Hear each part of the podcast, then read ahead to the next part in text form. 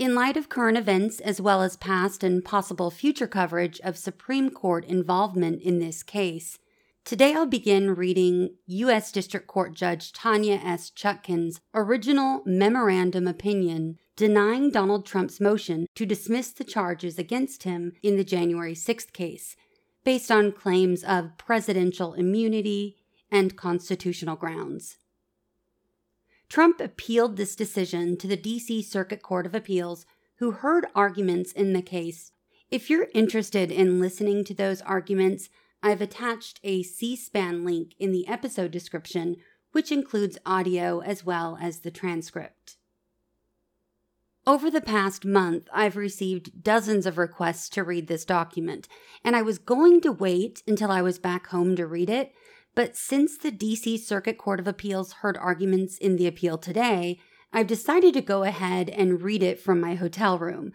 As with the last couple of episodes, though, the sound quality might not be the best, but I wanted to make it available to you as soon as possible. And now I give you U.S. District Court Judge Tanya S. Chutkan's December 1st, 2023 memorandum opinion denying Donald Trump's motion to dismiss the charges against him in United States v. Donald Trump. Enjoy. The United States has charged former President Donald J. Trump with four counts of criminal conduct that he allegedly committed during the waning days of his presidency. He has moved to dismiss the charges against him based on presidential immunity and on constitutional grounds. For the reasons set forth below, the court will deny both motions. Part 1 Background At the motion to dismiss stage, the court assumes the truth of the indictment's allegations. Defendant contends that the charges in the indictment are based on his public statements and tweets about the federal election and certification, communications with the U.S. Department of Justice about investigating elections crimes and possibly appointing a new acting attorney general, communications with state officials about the federal election and the exercise of their official duties with respect to the election communications with the Vice President and members of Congress about the exercise of their official duties in the election certification proceedings, and organizing slates of electors as part of the attempt to convince legislators not to certify the election against defendant. Those generalized descriptions fail to properly portray the conduct with which he has been charged. Accordingly, the court will briefly review the central allegations as set forth in the indictment. Defendant was the 45th President of the United States and a candidate for re election in 2020. Despite having lost that election, he was determined to remain in power. So, for more than two months following Election Day on November 3, 2020, the defendant spread lies that there had been outcome determinative fraud in the election and that he had actually won. He knew that those claims were false, but repeatedly and widely disseminated them anyway, to make his knowingly false claims appear legitimate, create an intense national atmosphere of mistrust and anger, and erode public faith in the administration of the election.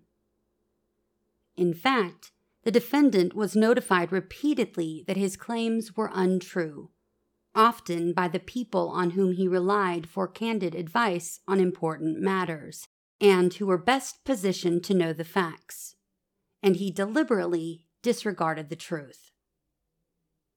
Those people included the vice president, senior leaders of the Justice Department, the director of national intelligence, the Department of Homeland Security's Cybersecurity and Infrastructure Security Agency, senior White House attorneys, senior staffers on the defendant's 2020 reelection campaign, state legislators and officials, and state and federal judges. Defendant also pursued unlawful means of discounting legitimate votes and subverting the election results. Specifically, he targeted a bedrock function of the United States federal government the nation's process of collecting, counting, and certifying the results of the presidential election. The indictment describes that process. The Constitution provided that individuals called electors select the president and that each state determine for itself how to appoint the electors apportioned to it. Through state laws, each of the 50 states and the District of Columbia chose to select their electors based on the popular vote in the state.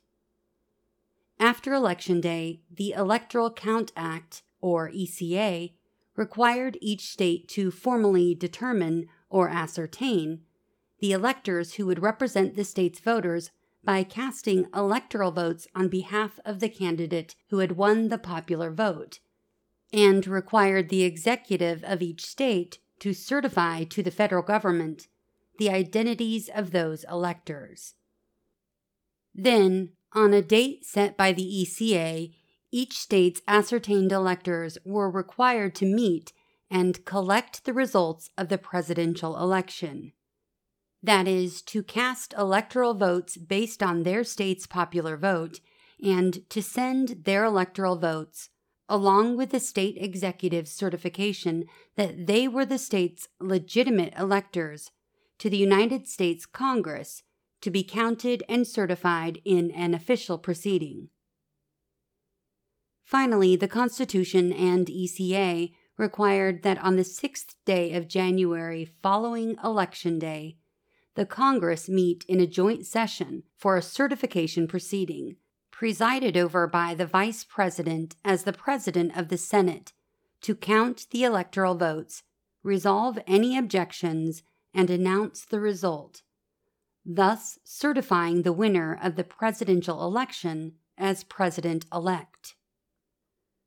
Defendant, along with at least six co conspirators, undertook efforts to impair, obstruct, and defeat that process through dishonesty, fraud, and deceit. Those efforts took five alleged forms. First, they used knowingly false claims of election fraud to get state legislators and election officials to subvert the legitimate election results and change electoral votes for the defendant's opponent, Joseph R. Biden Jr., to electoral votes for the defendant. That is, on the pretext of baseless fraud claims, the defendant pushed officials in certain states to ignore the popular vote, disenfranchise millions of voters, dismiss legitimate electors, and ultimately cause the ascertainment of and voting by illegitimate electors in favor of the defendant.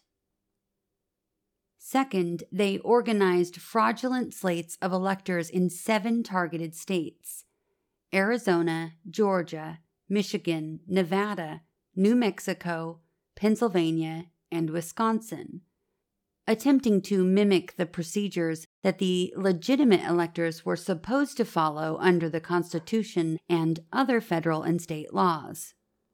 This included causing the fraudulent electors to meet on the day appointed by federal law on which legitimate electors were to gather and cast their votes, cast fraudulent votes for the defendant, and sign certificates falsely representing that they were legitimate electors. They then caused these fraudulent electors to transmit their false certificates to the vice president and other government officials to be counted at the certification proceeding on January 6, 2021. Third, they attempted to use the power and authority of the Justice Department to conduct sham election crime investigations and to send a letter to the targeted states that falsely claimed that the Justice Department had identified significant concerns that may have impacted the election outcome. That sought to advance the defendant's fraudulent elector plan by using the Justice Department's authority to falsely present the fraudulent electors as a valid alternative to the legitimate electors, and that urged, on behalf of the Justice Department, the targeted states' legislatures to convene to create the opportunity to choose the fraudulent electors over the legitimate electors. Fourth, using knowingly false claims of election fraud, they attempted to convince the vice president to use the defendant's fraudulent electors, reject legitimate electoral votes, or send legitimate electoral votes to state legislatures for review rather than counting them. When that failed, on the morning of January 6th, they repeated knowingly false claims of election fraud to gathered supporters.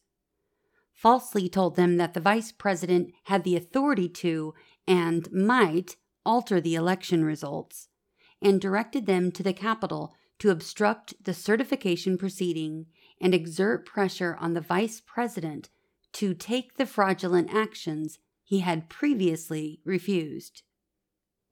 Fifth, on the afternoon of January 6th, once a large and angry crowd, including many individuals whom the defendant had deceived into believing the vice president could and might change the election results, violently attacked the Capitol and halted the proceeding.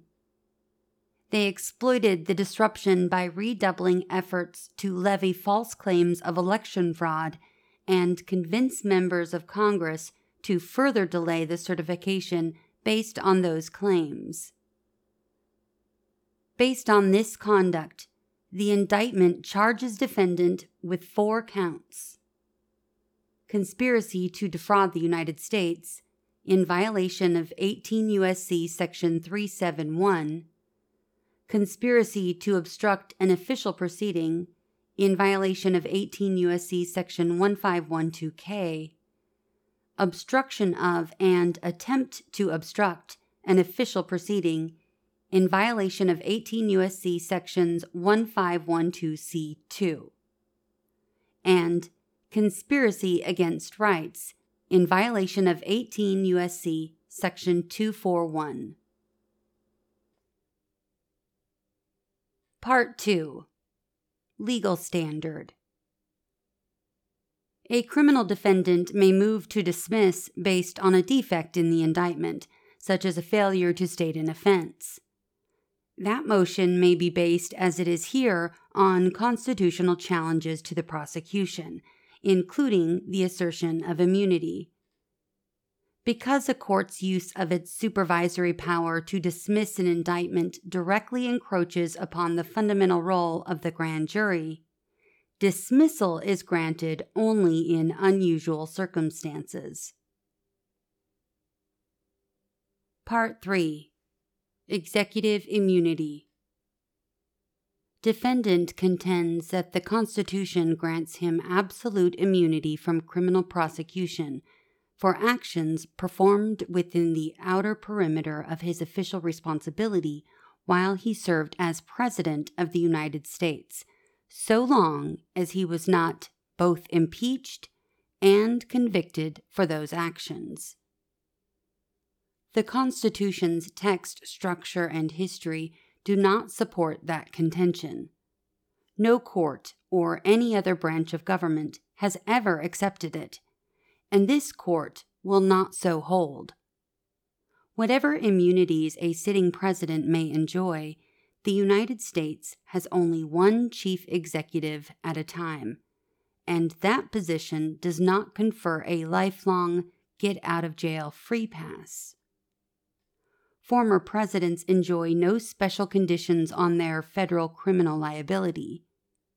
Defendant may be subject to federal investigation, indictment, prosecution, conviction, and punishment for any criminal acts undertaken while in office.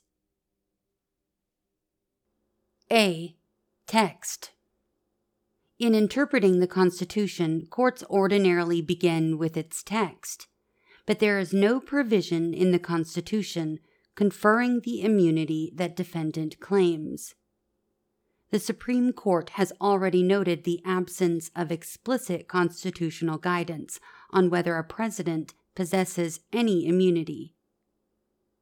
The executive branch has likewise recognized that the Constitution provides no explicit immunity from criminal sanctions for any civil officer, including the current president. There is no presidential immunity clause. The lack of constitutional text is no accident. The framers explicitly created immunity for other officials. The Constitution's speech and debate clause provides that senators and representatives shall, in all cases, except treason, felony, and breach of the peace, be privileged from arrest during their attendance at the session of their respective houses, and in going to and returning from the same and for any speech or debate in either house, they shall not be questioned in any other place.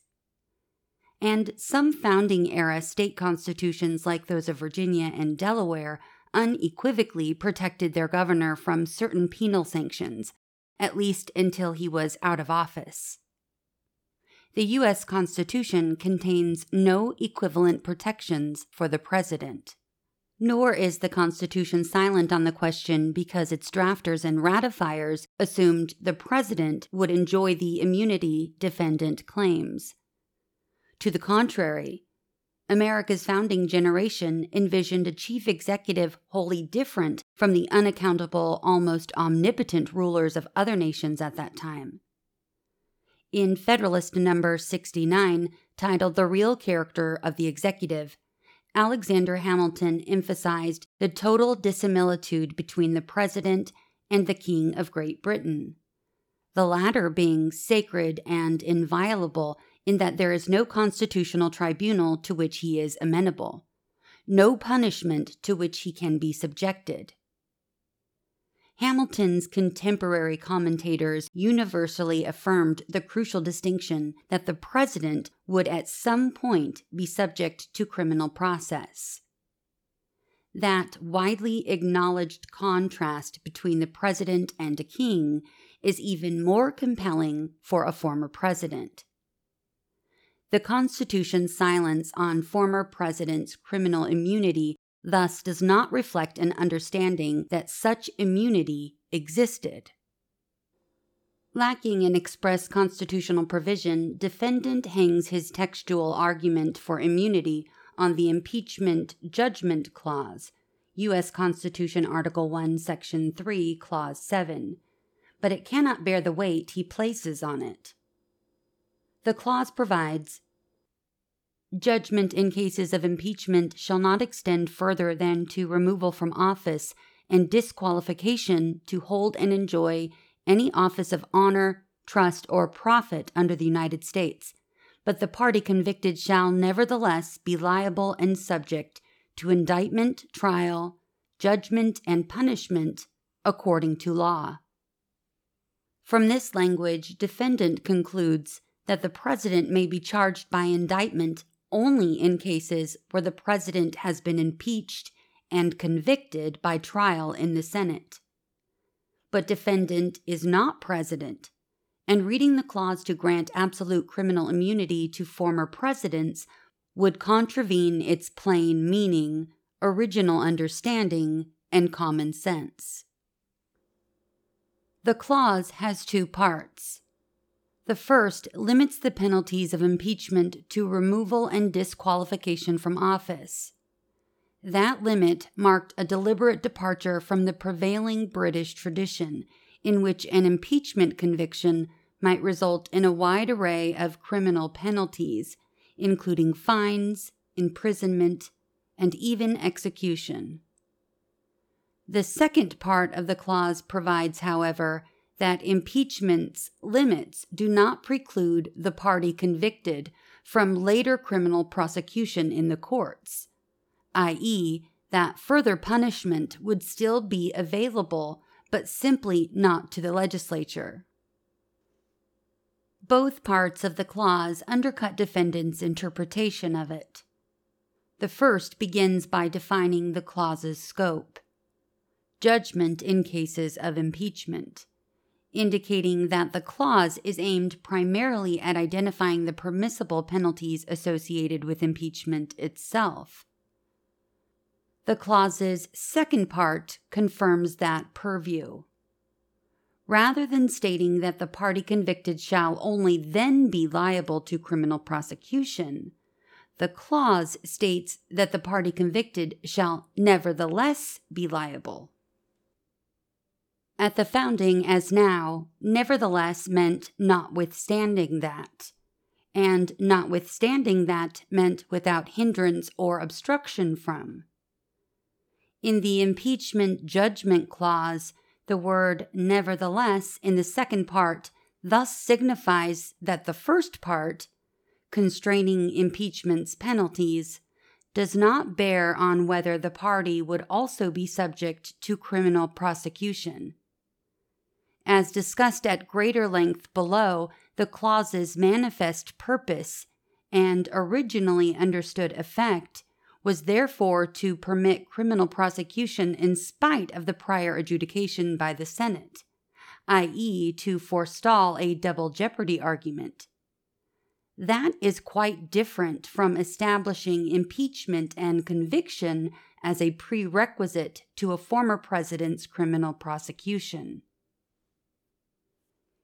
The historical sources that defendant cites do not move the needle.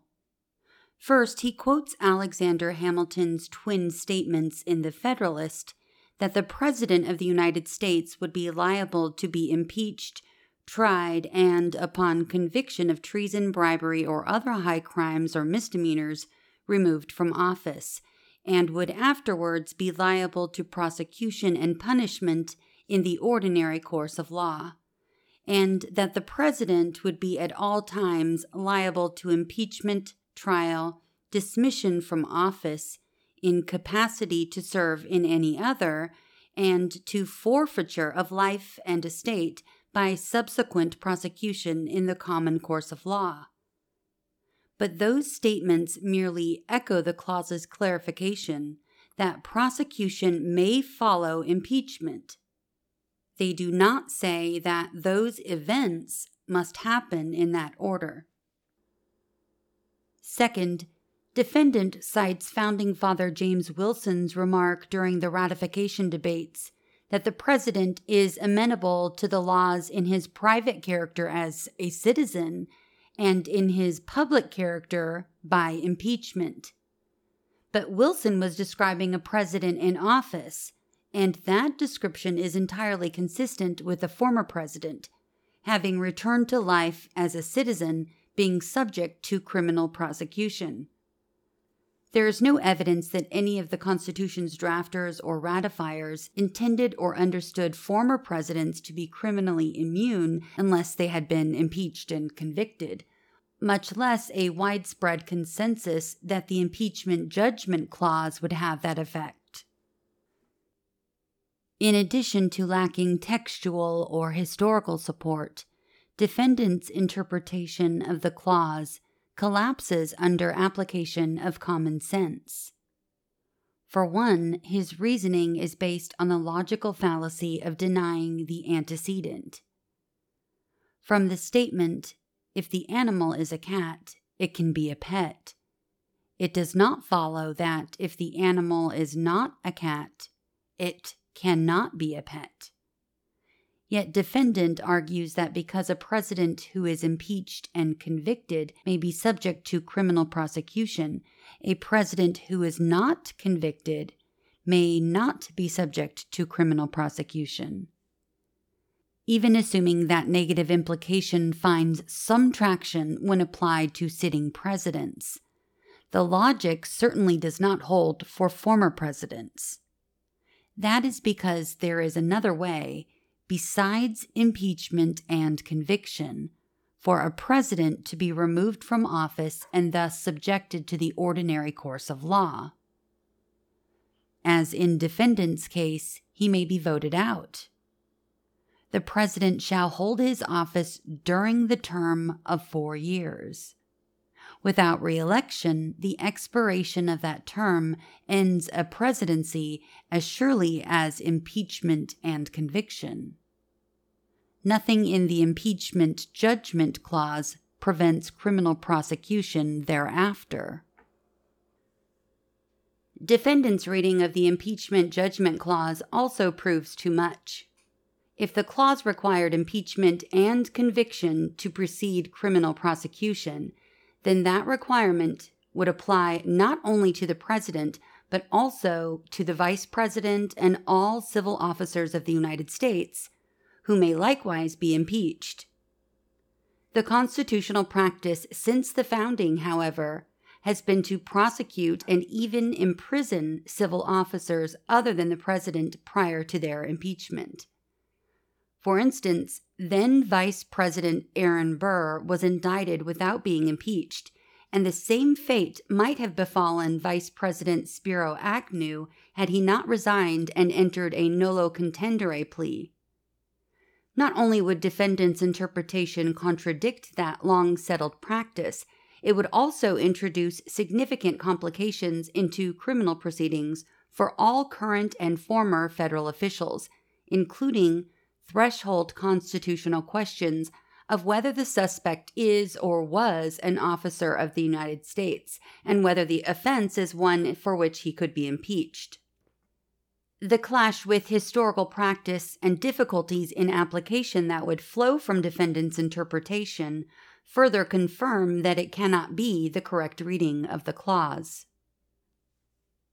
Finally, defendant's interpretation of the impeachment judgment clause would produce implausibly perverse results.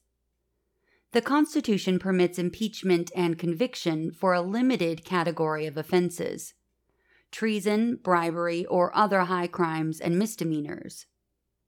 Under defendant's reading, if a president commits a crime that does not fall within that limited category and so could not be impeached and convicted, the president could never be prosecuted for that crime.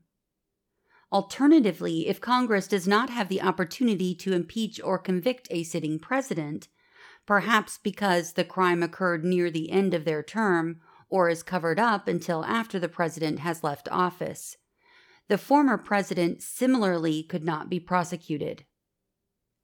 Defendant seems to suggest that this scenario, in which the former president would be utterly unaccountable for their crimes, is simply the price we pay for the separation of powers. That cannot be the clause's meaning. The constitutional limits on impeachment's penalties do not license a president's criminal impunity. In sum, nothing in the Constitution's text supplies the immunity that defendant claims. To be sure, a specific textual basis has not been considered a prerequisite to the recognition of immunity, and so the inquiry is not confined to the express terms of our founding charter. But the lack of supporting constitutional text does mean that a former president's federal criminal immunity, if it exists, must arise entirely from concerns of public policy, especially as illuminated by our history and the structure of our government. Defendants resort to those principles fares no better.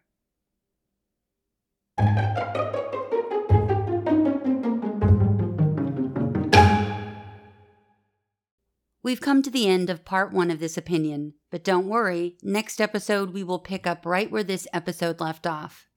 Until then, thanks for listening to What SCOTUS Wrote Us.